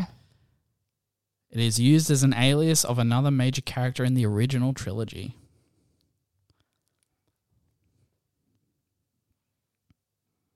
I'm not gonna remember. You'll tell me, and I go. It's uh, Ben. Oh, that's Ben so Solo. Stupid. Remember in the Rise of Skywalker, he takes his name back when they're. Yeah, okay. I've seen all of them once. Yeah. Yeah. I've seen. Also, I hate his character, so I probably just blocked it. I, d- I appreciate it more the more I watch it again. The first time I was like, it's pretty poorly written. Um, I don't know if it's I like Adam Driver as an actor. I think he's actually really good. So I don't know if it's I can see some comedy elements that he's really good at in it when it's not supposed to be there, and maybe that's why Yeah, I, I don't like it. know. I don't know, but anyway, Kylo Ren, or it's the fact that he did that undercover boss as Kylo Ren as well. So I, c- I like that. Have you seen that? No. I'm gonna send it to you off air. You will lose your mind. it's so funny. Moving on. Oh. Alrighty, you ready? Yep. In The Emperor's New Groove, what animal does the main character Cusco turn into? It's a llama. Yeah. It's a llama. A talking llama. He's supposed to be dead. it's so good. I love that film. Oh, I only watched it about like two, three years ago for the first time. I didn't watch it when I was younger. This when is it, one or of when those it came out. weird ones that like, I think I was at like I don't know someone's house and they had like Disney Emperor- Channel yeah. and I watched it Emperor's New and Groove. just loved it. Didn't see it then for years after that. yeah, but But it's a good film. It's one of my It's a lot of favorites. fun. It's one of Disney's greatest. I They think don't so. talk about the most. It's. I good. talk about it endlessly. I need to watch it again. Soon. I love Yzma. Yeah. So many good moments. Are they, what's the is that, what's the name of the stupid Kronk. Yeah, that's it. Yeah. yeah, that's it. So good. Okay. Your Anyways. your last question for the year. I know. Yeah. Get ready. What actor played roles as Agent Smith in the Matrix movies and Elrond of Rivendell in the Lord of the Rings trilogy? I don't even know who Elrond is. Oh, really? I've seen them barely once. okay. Next year we're doing a Lord of the Rings one, as well as Austin Powers. So start watching them now. You start finishing some shows we started watching. Hey, I will. I've got a year. um, do you want the answer? Sure. If you're not sh- sure, or you Yep. kind of, do you want to guess? Nah. Okay, Hugo Weaving, Ah. Agent Smith, I don't know who that Matrix? is. the bad guy in The Matrix. Seen it once. Oh, you're uncovering a lot of hurt right now. Lord of the Rings and The Matrix. I've seen it once. the first one or the others. Have you seen the others? No. just no, the first just one. the first one. Okay, The good okay. one. At least you've seen the first one. Okay. Yeah, of course. I enjoyed it um, very much. Yeah, yeah. He plays the the bad agent That in is- the first yeah. one, and Elrond. I was at trying to Rivendell. think But it Hugo Weaving. when you've barely seen either of them, very hard to that's remember fair anyone on else. you, I'm like, but I was like trying to think of like a clue for you. I'm like, oh, his. I was gonna say like his daughter dies at the start of Scream. I would've known 6, but- exactly who you Yeah, I meant. know. I was Yeah. like, basically, but that's not the forgot. question. Now you said it. I'm like, I vaguely remember a still of Hugo Weaving from Lord of the Rings, but I don't Yeah. actually remember him in it, like at all. no, okay, Um, nor the Matrix. okay. Looks like we're gonna be doing a bit of uh rewatches because I'd happily rewatch those with you. I love them. I know. I don't want to watch Lord of the Rings. I've got the extended editions on 4K. I know. I just I've tried to love these, and I can't. what do you think it is? Don't know. Have you read them? No, God no. My grandma tried to read Mm. us The Hobbit when we were kids, and I was like, "This is so boring." Like they didn't even get out of like sitting in his house having a party, tea Oh, party, and I really? was like, "I'm I can't." And then my sister went and read and loved it. Yeah, I love The Hobbit. I've read. My sister I've loves read, Lord of I've the read- Rings. I've read Lord of the Rings. As I got well. forced to watch them, Yeah, right. Lord of the Rings. I mean, it's just not And for, then I I guess was it's like- not for everyone. this is fine, but I'd much prefer to go sit and watch Harry Potter. Was my that's how I felt. was I like, know you. "It's I know fine." your love of Harry Potter. Yeah, of course. But I was just like, "Ugh." I don't think I'm a fantasy person, which is weird because no, that's what I'm kind of getting. I think that's more. a it. lot of my childhood Yeah. was like, ah, Harry Potter. But then anything else, I was like, It's "Ugh." like different though. It's like yeah, I was like, don't make me it's like invest. fantasy, but it's It's not. weird because I like that it's kind of 'cause it's still stuff, in real life. Like it's a real but like thing. haven't really. But I was talking. I've been talking to my sister about it a lot because she's Yeah. been reading a lot of fantasy books, and I'm like, I just get bored because so much of it, and like not the Lord of the Rings, so don't come after me. But so much of fantasy stuff is like, oh, the world's interesting, so the story's boring. Like they don't put Yeah. effort into I, I can see where you're developing. it. going It's just like to. here's world building, and I'm like, I don't care. it's very. It's like Game of Thrones and stuff like that. yeah, it's like it's. it's- Aragon and just- those oh. kind of books. Aragon. I'm going the to talk to you. dragons. I'm talking to you off air about this because I Okay, will. you go down a rabbit hole. Yeah, that's a my whole separate. sister's issue. favorite thing. She tried to make me learn Elvish Aragon. when we were kids. She'd be Oh like, my "What's God. that? What is this in Elvish?" And I'm like, "I'm just trying to have a conversation with you in the backyard." And she'd be I'm like, trying "Well, to what's speak the to you in Elvish?" English. yeah, it was just Okay. Um, anyway. Uh, your last question yeah. of the year: Alrighty. Bob and Linda Belcher are characters in which TV show? Can I get an era? Like in the last ten years? Should I know this? I I thought it was relatively common. I never watched much, but Have I seen it? I don't know. It's not one we've talked about much. Oh, It's very much in the zeitgeist. I'm deep. I'm going Bob deep. and Linda Belcher are characters in which TV show? I know the question. Oh, okay. I didn't know if you were listening. no, Bob and Linda. I'm just trying to think. Um, why do I feel like it's a Nickelodeon show?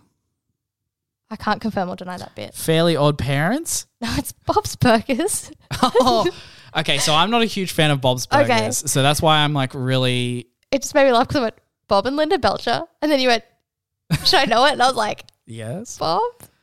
I haven't actually seen much of the show. Nor have I. My cousin tried to make I- me watch it, but I've watched a little bit, and it, I it- nothing hooked me. Nothing hooked me in. I know some people f- absolutely love, Love it, it, yeah. love it, love it. Nothing crazy got me into keep watching season to season to season to episode to episode. I don't. There's nothing there for me. Mm. I was in uni when I watched a couple episodes. And like at that time, I was either deep into a shot, like deep, or I was just like, oh, I don't know. Like I'm too stressed Mm. Yeah. to. For like To take it in. yeah. Yeah. So I don't, I don't know. Maybe I'll No, try it again. For me, yeah, it like obviously I grew up on The Simpsons and Futurama and stuff like that, and I felt like this came later and it was just a copy of Mm-hmm. a lot of the things that came before, and I'm like, well, why don't I just watch the original thing that I like? That's fair. So I'm not saying it's a bad show. I know people Just love not it. for you. It's just not something I've ever been hooked in by. So yeah, that's why I didn't know the names Why because I didn't- don't watch enough. I didn't know if you would or wouldn't know it. I, um, no, great because I've seen the movie. It came out like two years ago. I've watched it. weird. Don't remember it. Oh, okay. Yeah, Yeah. It didn't really have much effect on me. yeah, Not enough to watch the show. exactly right. All right. That is trivia done for the year. Yay! Uh. Yay. I apologize for the rabbit hole. How are we an hour in already? I know we're not even there yet. Good luck, guys. Strap in. It's the Strap last one of the in. year. That's what you're getting. A long ass episode. News. Yep. News. Do you want me to start? If you want. I'll go first. Nominations for the Critics' Choice Awards have been announced. These nominations and winners often predict the trajectory of the Emmys. If you're looking for some new shows to check out during the holidays or want to get a jump on some uh, Emmy nominees, be sure to check out the list. Yep.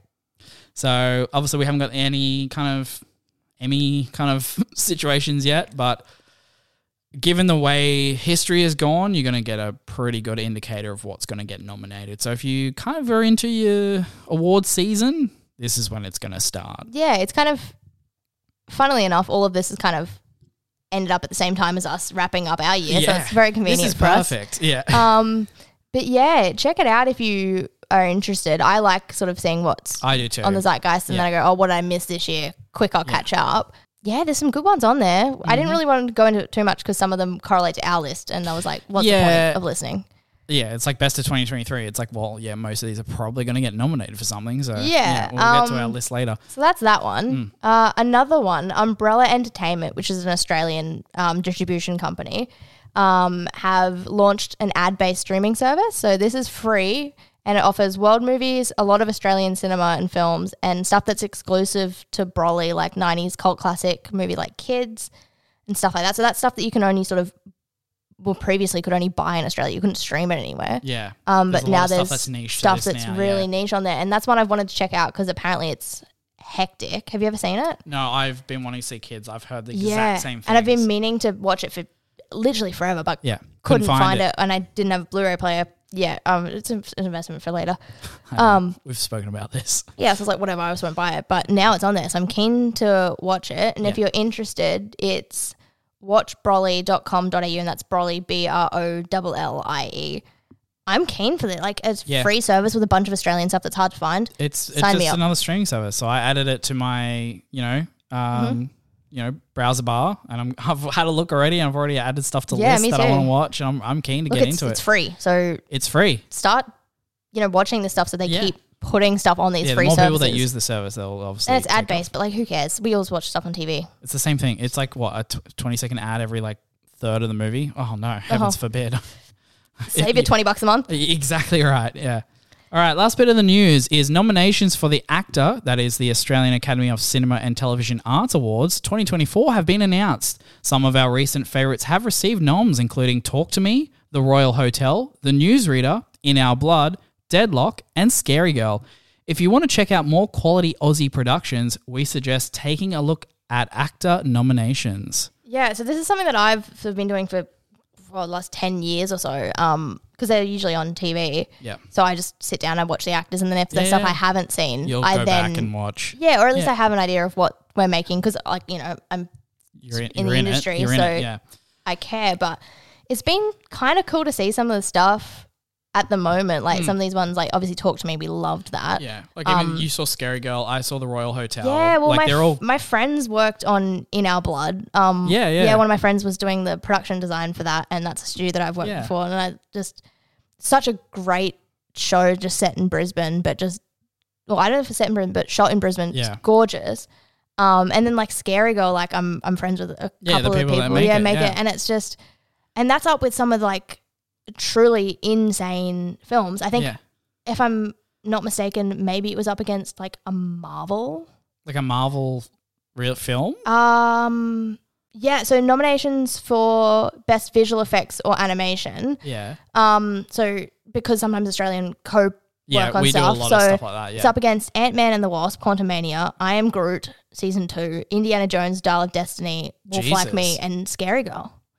Jesus. Okay, Yeah. to get nommed against some of those, that's huge. And they've got like a bunch of other ones for other stuff, but that Yeah. one I saw and I was like, that's massive. that's huge. Like that's the quality Yeah. from a you know two very small Brisbane-based studios, and honestly, props to them because they are fantastic films that they're making. and like it's Combat Wombat Two was so good. it's lovely to see like the like uh, our industry get recognized against some of these like Yeah. heavy hitters.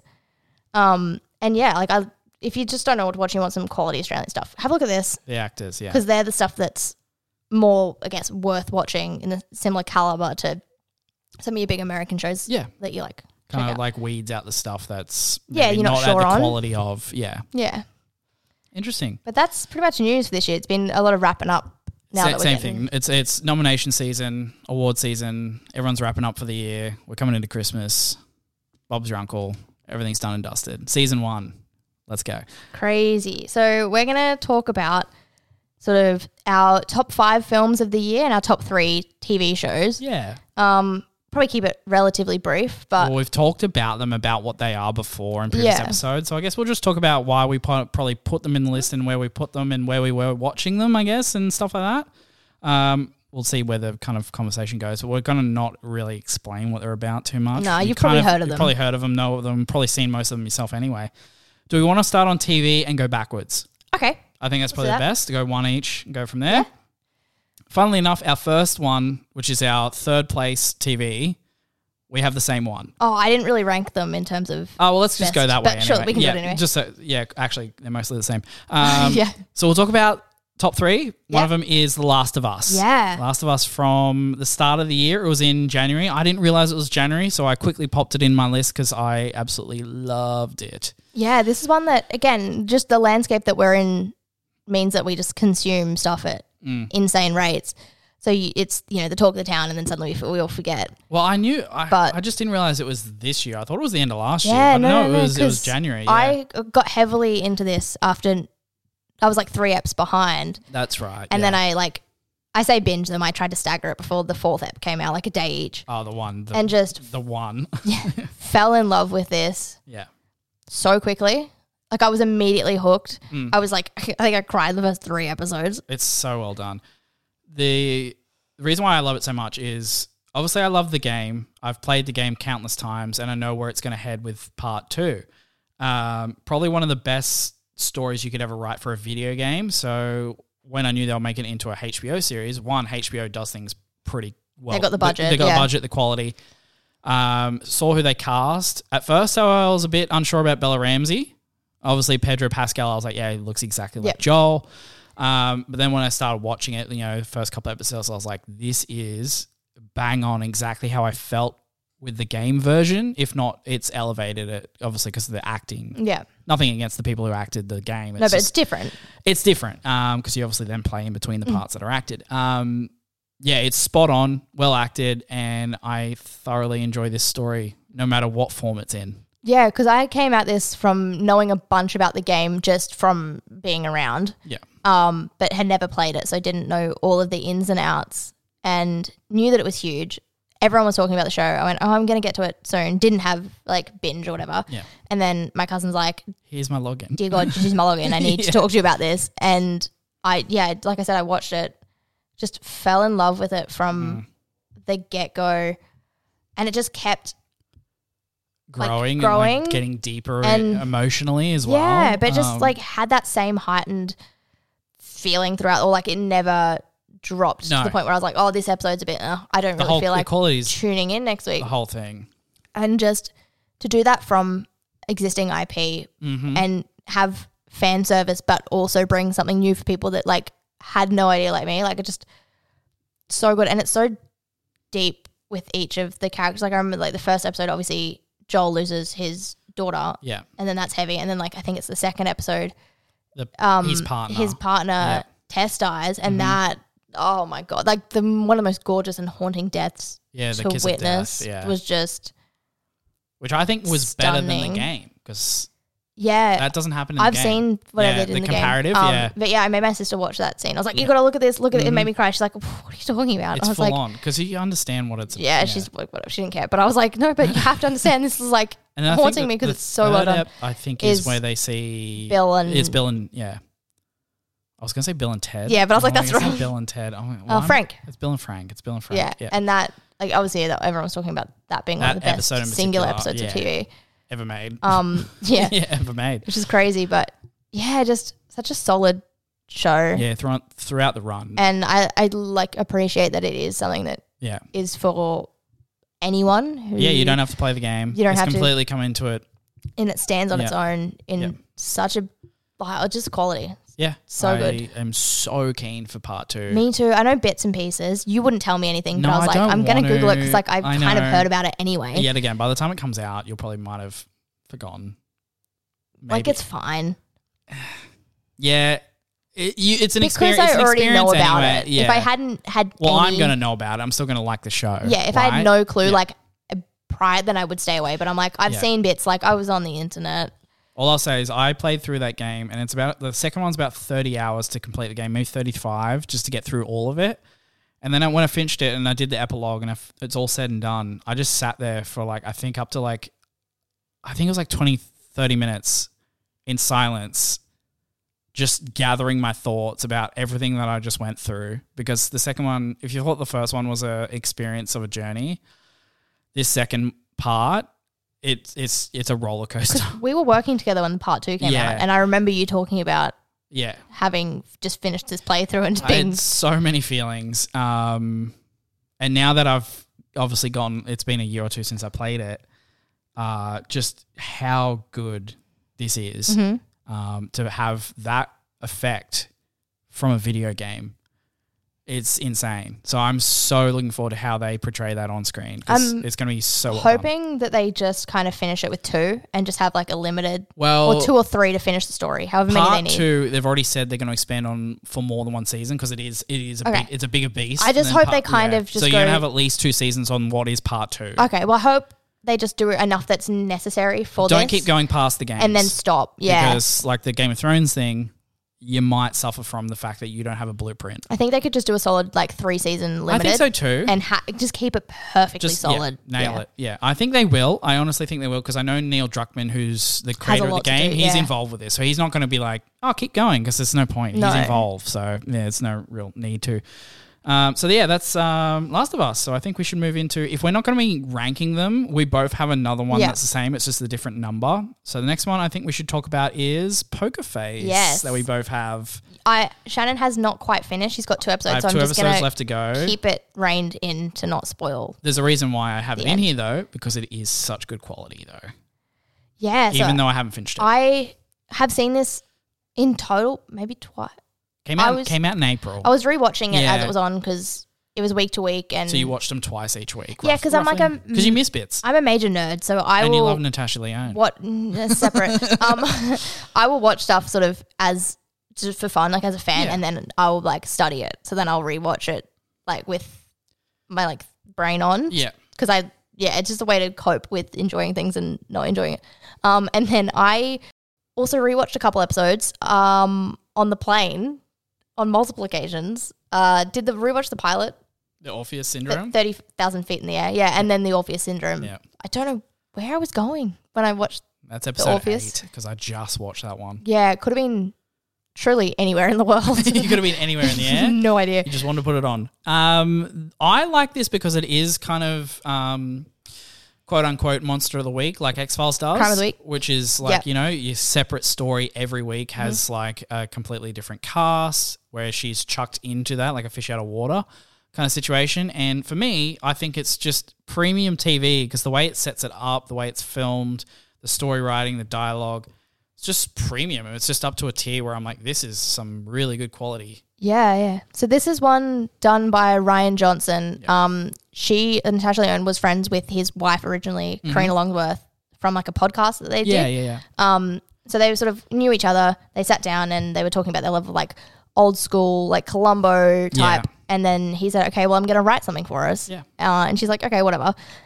And then he made good on it. Um, in Yeah. between doing Knives Out and Glass and Onion, Gla- yeah, well, yeah, the second one. Yeah, um, yeah, they they made the show, and I think what's so good about it is that it's not trying to be the most you know crazy out there idea. They just went, what is stuff we loved, and Mm-hmm. that's like a solid crime of the week with like a zany, interesting, intriguing character yeah, that has like a through line uh, throughout the series. What if we do this? yeah. And they they nailed it. One thing I picked up on when I watched the car episode, which is the racing one, which Mm-hmm. Yeah. is number seven. I know you love Natasha Leone a, lo- a lot. I didn't realize you have the same watch as her from that particular episode. Yes, I do. I picked Uh, up on that. many of them. Yeah, Yeah. That was separate. I know, I've but had I, it for she's forever. doing this um, racing simulator because she's getting taught how to drive Mm-hmm. properly, and she puts her hands up on the wheel, and she's got the exact same watch on you've got I on told now. you. Remember when I sent you that photo when we did detectives at work? We had to dress up as like thing, and I went, "I can do this easy. It's in my wardrobe." I didn't know. It was down to the watch. Oh my god. okay, Yeah, I was like, I did the thing from um, Once Upon a Time in Hollywood where I was like sitting on the couch and flicking, and I was like, the watch, weirdly the cheap watches that keep popping up in a lot of stuff lately. Yeah, right.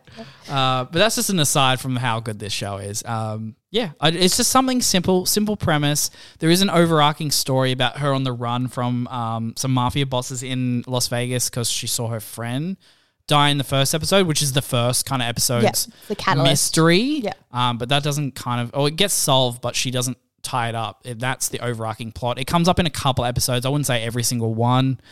Um, so it does have you kind of a through kind of plot, but it's mostly just here's she's stuck in this place and she's made friends with a couple of people and there's a murder mystery. And I love sort of the sort of character quirk of like obviously she's a human lie detector, so she Yeah. calls bullshit when she sees it. Yeah. But even just like she can't think of the words that she's trying to like. She's like you know Yeah, like, the, she's like- the, the box you put your foot- like just she's she's like um, has um bits. Russian doll. Oh, Nadia. But she's like Nadia, but like dialed down by 3 Mm-hmm. So she's still got mannerisms of Nadia a little bit. a little bit. A Yeah. little bit. Um, but she's still her own character and less She's smaller. in Yeah, this. she's small. Yeah, exactly. Yeah. More grounded of a character. And I but, think- like somewhat similar. what I appreciated in in this, and I think someone I worked with was like, "Oh, she's just doing her own shtick again." But it's like, No. like the character of Russian Doll is based in like if you go real deep, Hmm. it's a character that sees things like glass half empty. She's Yeah. very pessimistic, Yeah. whereas this one is the complete opposite. yeah. It's very much seeing the good in it, and I think you see certain moments, especially like that episode where she's in the nursing home and she makes friends with the Yeah. old ladies, and only to find out that They're, they're the bad ones. they're actually not good people and you just see like her whole world just Yeah.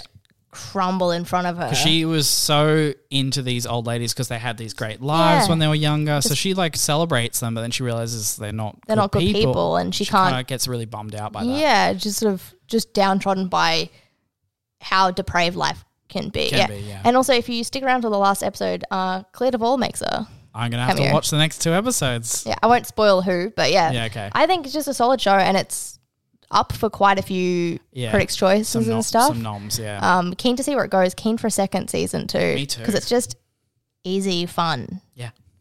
but like deep enough that it's not like stupid.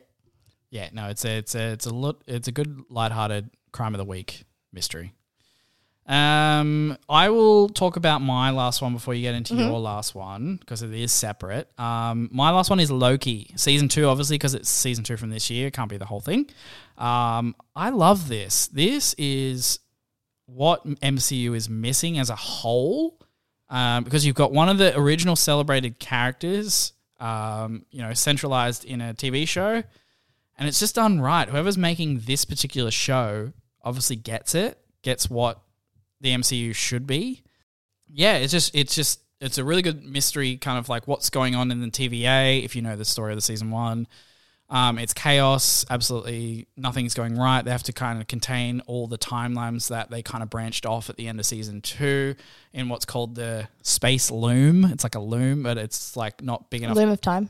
basically let's just say that um, it's like a physical thing that holds all the timelines but it's kind of like slow it's going to it basically explode which means all everyone's going to die um, so that's like the mystery of the season and they kind of have to get jonathan majors is one of his variants in to kind of help out but they're worried about obviously they know about the kang situation in some of the timelines where he's really bad obviously look at quantum mania so they go back into like 1862 and get like a version of him from that. And It's called Victor Timely, and he's like old time era, and he's got a suit on and stuff, and he's got like he's really neurotic. So really, he's like one of the good variants, and he kind of helps him out. It's just really entertaining, and it's kind of like sums up right at the end of the season why I loved it because sees Loki's entire story through. So he originally was like you know your your villain, your instigator, your you know god of Mm-hmm. It's mischief, pretty bad.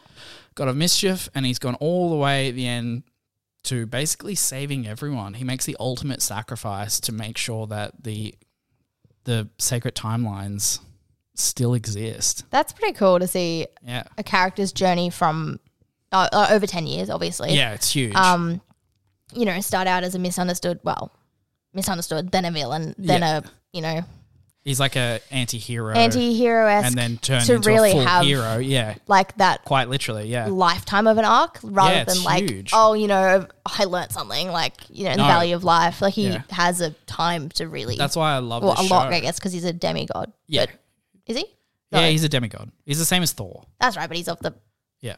different. whatever. Frost, it's frost, been a long time. Frost, frost giants. Giants. Yeah. Well, I think it was like Bifrost. I'm like, that's wrong. Bifrost is the Yep, the- yeah the yep, bridge. bridge. Um, yeah, no, the the f- his arc is fantastic. I think that giving him his show, this particular TV show for himself, was a great way to progress his story to that point of full tilted hero. Yeah, because I think he was like, if you put him in with traditional heroes, Mm. like it would have fallen down. It would have felt very forced because obviously he was never like friends with them. Mm. No. So you kind of needed to have his own journey separate, separate. Yeah, which on he his does. own, like a personal journey rather than like what he means to everyone else. Yeah. Mm. no, so I I thought it was fantastic for that. So yeah, Loki. That sort of almost sells it for me. I say almost Honestly, because I'm seriously reluctant at I this point. would literally not even question watching any of the other TV shows besides maybe Miss Marvel because she's really believable as the character of Miss Marvel. And yeah, I mean, as an actress, she's pretty much like born to play that role. She's played nothing else and she knows the character in and out. That one's actually not too bad, but Loki is the only standout TV show for me. Alrighty, so my last one for this year was Yellow Jacket season two. Now, no, it is not strong in the same way as the first one is strong. It's very almost different Yeah, very different. um tonally. It's bizarre choices in there, but I love this one. I loved what it did in the sense of like, I know we did a whole episode on it, so I'm not gonna Go into talk- what happened. yeah, too much. But I just love where you incorporate a couple more uh, adult characters and you get to see women, particularly in this, when they're kids and then how the stuff that happened to them then is still affecting them as adults Now, yeah. and how those relationships change, but are also very similar. Mm-hmm. And it's hilarious and it's super dark. soundtrack's amazing. Like, there's so much There's, yeah, eh, yeah. in it. And I think. I just yeah really enjoyed it. Can't wait for a rewatch eventually before It's gonna be a while for season three, so you Season gotta you gotta have a three. rewatch time frame. Um, I'm waiting just to buy it because honestly, Oh yeah, I've got Paramount's season one hard. as well. Um, Yeah. I still haven't got Oh, season one. It's adding to Netflix. Oh, I just got an update of what's coming, and Yellow Jacks is as of I think next week is getting added to Netflix odd, in Australia. odd for distribution. I know, but I'm not against it. I know, I know you've got Netflix. Um, Cool, great, so excellent. Yeah. um, yeah, I just think great show. yeah, Knew what it was doing. Went outside the box a little bit this one. yeah, Um, but just loved seeing the characters' journeys really.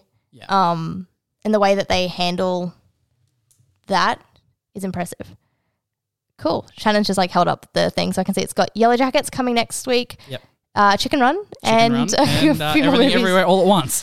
yeah, I just thought you should know. Um, yeah, thank you. Yeah, cool. um, but yeah, just I, I really enjoyed it without getting into it I heavy. So for me, I obviously watched season one straight into season two. So because you were like, "Hey, watch this now," and so I did, and then it, t- season two was coming out as Yeah. it went. Um, yeah, this season gets a lot more darker, but it does expand on some of the characters that were in season one. You obviously get the older characters from some of the season one, so you go, "Oh, okay, cool. What are we expanding on here?" And this is the dark season. It's during the winter. It's during when they're making pretty brutal sacrifices and Yeah. stuff. Um, interested to see where season three goes based on that because they're going to have to go through a summer again, knowing full well what they did in the second Yeah. season. So I don't know what that's going to kind of look like. They obviously don't have a cabin anymore. So I don't know. No, It's going to get pretty dark as well, I think, even I'm- in the summer. I'm probably more excited even to see the adult timeline and what happens Yeah. to like the ones that are like l- Left, left, yeah. now because it, it left off in such a Dark. really dark Yeah. place for a lot of them. Um, even the ones where it's like not so dark, they made some bad choices that are gonna sort of their Mm-hmm. personal lives are gonna get a bit messy. Um, without spoiling it for anyone who hasn't seen it and still wants Mm. to catch up because I'm not gonna stop talking about this as it comes out. So. No, it's going to be, I'm, I'm very keen it's gonna be to spoiled. see where it goes. But yeah, that was my final. That's TV. our TV, Yeah. kind of uh, best of 2023. So now we should get into our top five favorite films. Now, like you said, a good choice was probably not doing them numbered. So we'll talk about five because we've got a couple of uh, crossover ones. So if we're going to talk about one that we had both the same, I think we should start off with Asteroid City Yes, with um, Anderson. as one of our top five. Um, why did you love this one so much, Tish? oh, like I, I don't know. I love Wes Anderson. Yeah. Um, not like his films are always my favorite. Don't get me wrong. Like Yeah, Not love like it in there's a that couple way, that I'm like, but eh, maybe a just- miss, but the the weird whimsy, tongue in cheek craziness that you get that grounded in a Zany. decent Yeah. story Yeah.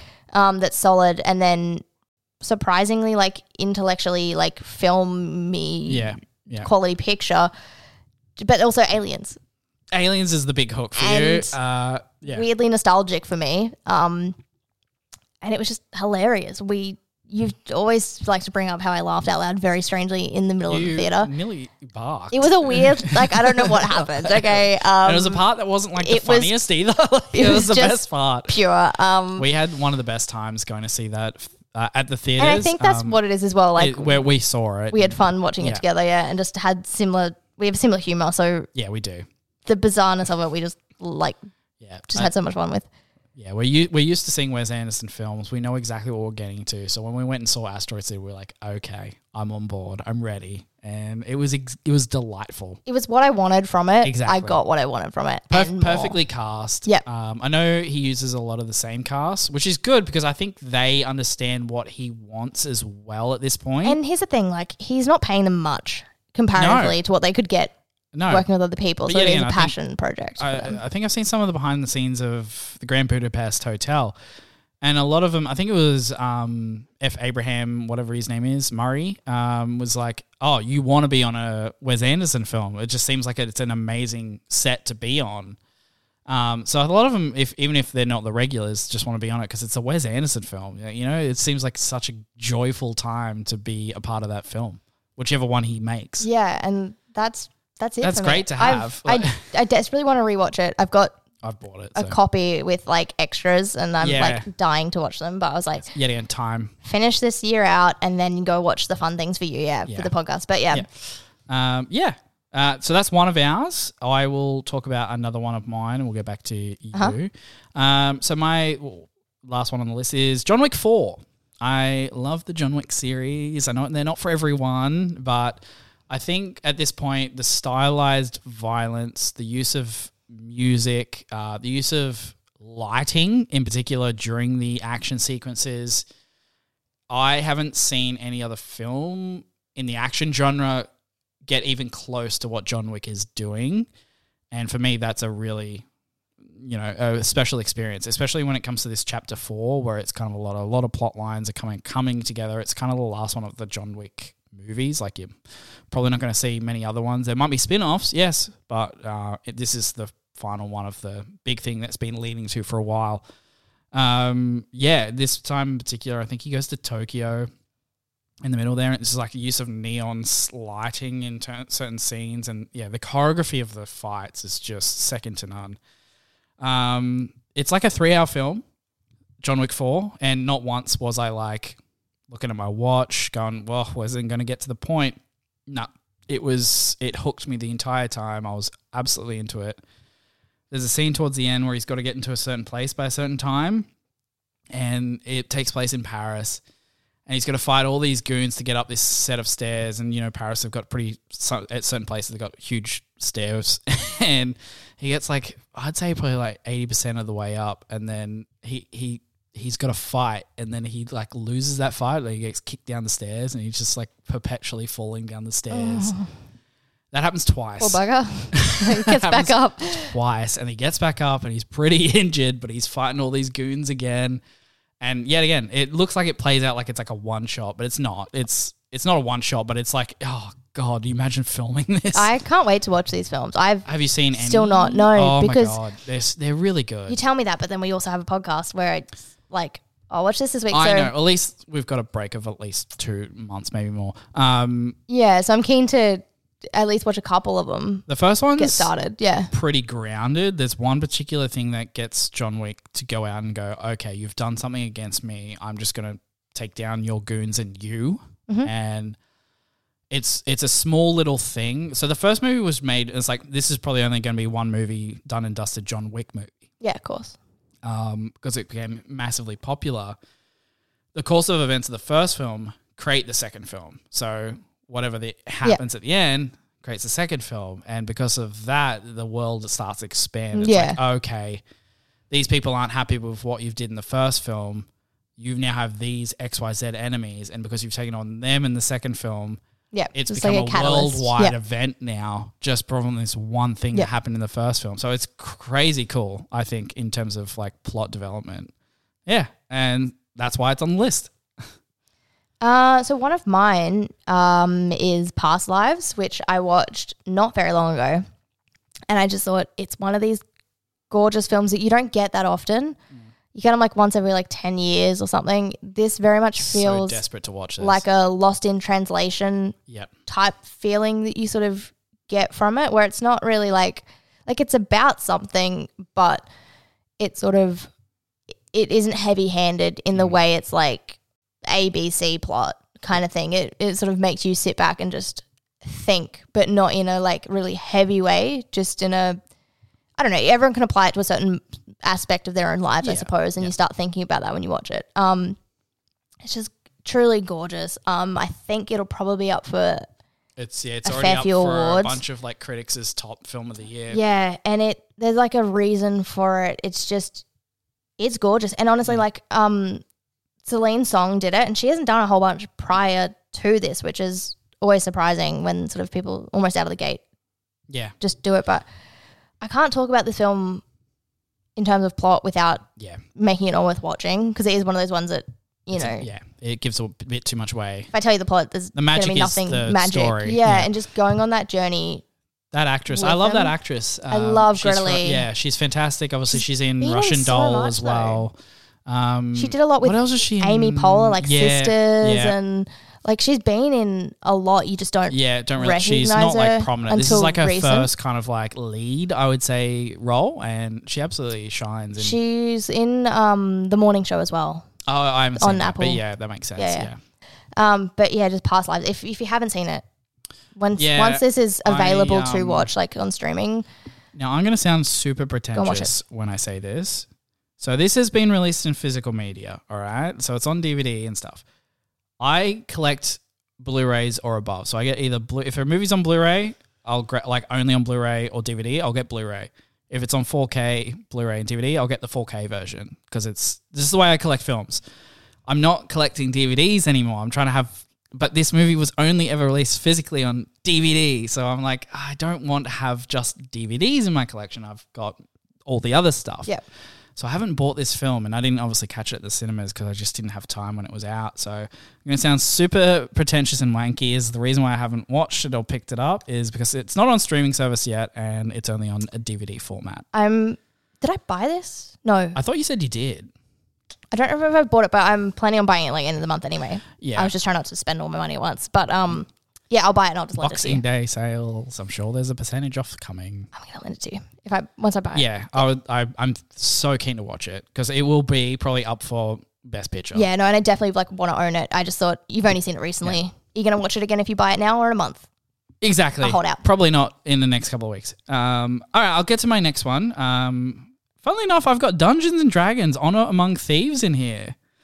This was a delight to watch for me. Yeah, see, I wasn't able to pick like five. I've got four that Yeah, I I could, know. and then I just had one where I was like, I don't know. I was going to allow you have time for that fifth, But I was one. like thinking about it, and honestly, like this was one that I would like maybe throw in there Yeah. as well. Yeah, We could talk about it that way if you want. Yeah, we'll, we'll sa- Yeah. you'll have a few contenders for the fifth one. But if we talk about Dungeons and Dragons, I thoroughly enjoyed this. me too. I'm not a huge player of the game. I've played it a couple of times a number of years ago, and I was a pretty light player. Like I played a couple of nights here and there, and very sparse. Um, so, but the thing is, with Dungeons and Dragons, you've got a couple, like a couple of character classes and you know races and that, and you can create a myriad of combinations of what your character and team can look like. Mm-hmm. So, and that's the same with this story. It's they're just like a bunch of Ragtag group. ragtag group of individuals chucked together on an adventure story, and it's told in such a good way that it's really enjoyable. Yeah, because I one of my friends dragged me along to see this. Well, she was just like, let's just go see a movie. Yeah, She's yeah, very okay. much like whatever's on, we'll go we'll see go it. see. Yeah, Um, if it's like fun and is easy. it Brittany? No, no, no, not Okay. Brittany. Um, Brittany watches real film though. It's my friend Lauren, um, yeah, all right. who probably will never listen to this podcast. And that's, fine. Um, yeah, so we went to see it, and then I was like, "Oh, Shannon, you'll you'll love this. This Yeah, is yeah. like very is very you." good." Yeah, um, and I loved it, and I Yeah. had no expectations for it. I was like, "Oh, it looks fine." Yeah, Like, I- I didn't really know much, but yeah, went in, watched it, and had so much fun. It was a solid Yeah, the family friendly action adventure. Yeah. casting's fantastic. Yeah. Mm-hmm. Very on point with who they're playing. Like they, um, I watched, I watched some of the special features when I got the 4K version, and it showcased what they went through during the production. And they all met up at the start before they started filming. played and it meeting. through, didn't they? actually played their characters in a real version of D and D together. I'm like, this is great. Is- There was like bonding happening and stuff. So when they got to the screen, I was like, they already had that kind of camaraderie between all the play like the players Yep. uh, the actors, and yeah, I definitely felt that on screen. I thought it was really well done. Uh, chemistry was fantastic, and it's just a really good story. I hope they follow it up with a second because I I want more of it. Yeah, this is one of those ones that like Yeah. I would be happy for a sequel. Yeah, same 'Cause because it's there's like- so much you could tell. There's potential just to tell another silly story where they Yeah. maybe get some different players. Yeah, like in another terms of two characters might come in. or Yeah, some something and might play off. go- Yeah, depending on you their can you can yeah, have anyone really you can be swap in people it. in and out, and it, like they then would be interesting stories in the sense of like it is an original idea brought into a very broad world. Exactly. Um, and one doesn't have to. You could watch them out of order. Yeah. and Not have so much of a Exactly. big deal. Maybe a backstory you might miss, but like it's not contingent on like you have it's to. not like a oh you not like MCU Yeah. where it's like oh you've got three TV shows and two movies to watch to see this new film. Yeah, um, I loved it. I kind of said like my last spot. I couldn't pick one that was like stand Fully, out yeah. amongst more, but there was like a lot of ones that I'm like these were equally entertaining to me this year. Yeah, Yeah, I had, a But f- just I had a not- few where like "Oh, I I, was like do couldn't put place it on this? above the Yeah. other. Like you Yeah. know, I didn't love love it, but I like deeply enjoyed it. Yeah, it's a very entertaining experience. This one, so we're gonna, I guess, count that as a fifth one. While we're at it, do you want to have chuck any more you had in contenders before Um, we get to my? Yeah, I think I was just looking at films that like I en- I enjoyed. So like obviously there was this one you're going to mention a bit later, which I'll, I'll get to. Yeah. Um, and then just like ones like I went with you and we saw um Mission Impossible, and Yeah, I was like exactly. that was super enjoyable. Like there was just a lot of films like that this year that I watched and deeply enjoyed, but Mm. they're not like oh I have to watch No, this a hundred no. times over, which is kind of like sort of where some of my other ones were that I like deeply enjoyed, but yeah, I just couldn't find one that stood out above, Of the others, there's a the few ones rest that of were like, like solid films enjoyable this chunk of year. films. Yeah. Yeah, because there were so many that we saw, we had a great But- year at the cinema. Actually, just not ones that like I loved or and then I think of a movie like we saw like um Babylon oh yeah, or like we s- After yeah. Sun. Like there were ones that I watched this year that I Oh, would have forgot put all about after sun. well, but I would that's have put it previous in, years. but it Yeah, was it's previous last year. year's Yeah. technically not available to us in Australia. Like, yeah, so there was some that I would have put as like Oh yeah, like after Sun seminal would have been films, there. Yeah. but they didn't make the time cut. So yeah, it was like weird. So I just was like, oh, I'm just not going to put one no, that's fair. That's fair. Um, it was hard for my because they're list not like too the because same I caliber. Yeah, I was like, shortlist, how do I do it? Um, we're going to get one that you're obviously going to talk about next, um, where I was like, I know you're going to talk about it. For, for me, in terms of experience, I'm going to put the other one. Um, yeah, we'll just get into it. I I had Barbie on my list, and I had Um, Oppenheimer. So. Yeah, and it's like it's not that I didn't enjoy it. I need to rewatch it with a better headspace Mm. because I was so tired when we went to see um, Oppenheimer. You still did well. It was in such my a slog. opinion. Um, but like I in- deeply enjoyed it. I think it's one of the best films of this year. Was it my personal favorite? Not in the See, same way. with Barbie. I thoroughly enjoyed it, but was it the best thing to take away from me? Like, it was a great experience. Don't get me wrong. Uh, it was hilarious, but yeah. Same yeah, thing. yeah. Just so, but I think yeah, for me it was Barbie. I had high hopes because it was Greta Gerwig, and I love Greta Gerwig, and obviously the whole cast was insanely genius, and like I'm fans of most of them anyway. Um, but I'd never played with Barbies. Never gave. Couldn't couldn't have cared. But then went to see this movie and so weird. Like loved it more than I could have Yeah. expected Yeah, it to was love this film. Just thought if anyone else, and I think this is my thing that I love most about it is I don't know how Greta Gerwig managed to make a film about Barbie like she did yeah. because it's for people that don't like it. It's you for couldn't people that imagine liked like it. pitching this right like, like- it's so It was so solid in Yeah. that like it was believable. It made Yeah. sense. It it did all these things, and I don't know how she for managed just to do a that. Barbie film and also make it so en- enjoyable Yeah. but deep And but not feel have forced references as to well, all like of these you- like major like Hollywood Mm. pictures of like the 30s that I've like never even heard of that now I have to go and do like all this homework like research yeah, just that is what kind of made it for me. Plus, it was enjoyable, but just Yeah, for me, I don't know how she did it, and I don't think Like, anyone I- else could have done it. And I Yeah. think that's why when people go, "Oh, Barbie or Oppenheimer," for me it was like Barbie because I could mine's the- picture other people making Oppenheimer almost in a Yeah. similar caliber in terms of tone and that kind of film. I'm like, someone else could have done a similar job, Yeah, you're probably right on but that. that's not saying that I don't think it was brilliant because that's that's not my point at all. I put Oppenheimer in there because Because you're a dude, and it's like, No, no, no, I'm no. kidding. it's it's it's about one man. it's one for you and it's one for me. It's one man. it's one bomb. Um, no, the I'm reason why- kidding. I know. It's for me. I what what experience did I have during the film, and what it, did I take away from it? Uh, I was captivated the entire time, even though like the subject matter is so dense. Um, I was along for the ride the entire time, even though it's basically a lot of it is just hearings. a lot of dialogue. It's a lot of dialogue, a lot of hearings, um, but I was so invested. I just, I just thought it was so well made. And then when it gets to the middle part of the movie, when the actual bomb is showcased off on the screen, some of the best filmmaking I Oh, that think was- I've ever seen. Like, yeah, Chilling. Uh, just I have no words for how great that was. Yeah, that was- and to see it in like the a cinema, cinema. perfect. You have to see Amazing. that scene in the in a cinema. And yeah, I just thought the acting was just just insane, insane. And I can't believe that it was snubbed for visual effects.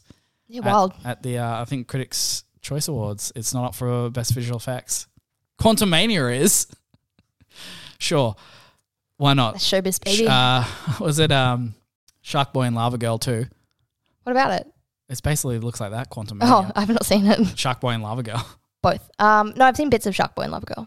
Then you've seen Quantum Mania. the backgrounds just look the same. That's sad. It's a bit Um, sad. I- I'm really disappointed in that Ant Man movie, just as an aside, because the first two for me are like some of my favorites in the MCU. I like obviously Paul Rudd. I like Evangeline Lilly from Lost.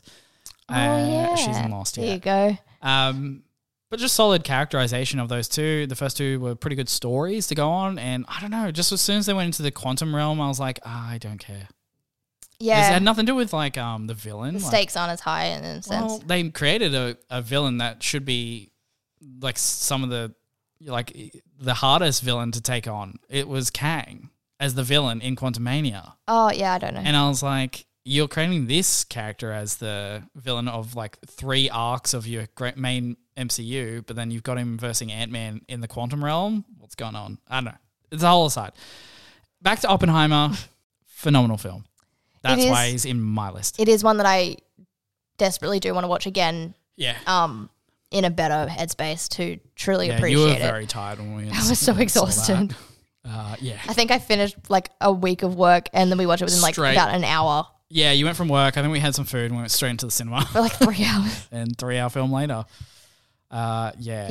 Yeah. Um, my last like one that's like Yeah. solid was, which I talked about at the beginning of this episode, was Talk to Me. Yeah. Um, yeah. It's, 'cause it I should thought- be in this list. It's so good. Such a solid film. Yeah. um, and not often do they come out of Australia and and do well. Yeah. Um, not that we don't have good films; it's just They just, it just don't doesn't get the happen. backing sometimes or like the exposure that they need. yeah, and I just this film perfectly captured what it was trying Mhm.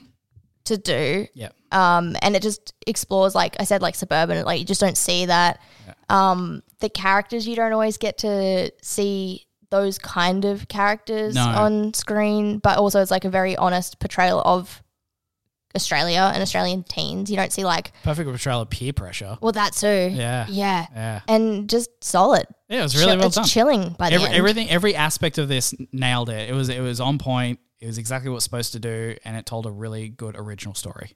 yeah, and that's hard to do in horror. Like, oh, the themes are very similar, Yeah, but um, but just That's why done it in is such so an enjoyable popular, I think, way. Is because it's so fresh, using elements that have been done before. Mm-hmm. It's crazy. It's, yeah, if you haven't seen it, see Talk to Me. It's on Netflix now. Um, you'll thank yourself. In But my yeah, opinion. that's sort of what like my last one. That's 'cause your I was last like, one? You know, it's nice to put Australia on that. yeah. because very rarely does that happen now for us. Uh, my last one on the list is Spider Man Across the Spider Verse. I've still not seen it.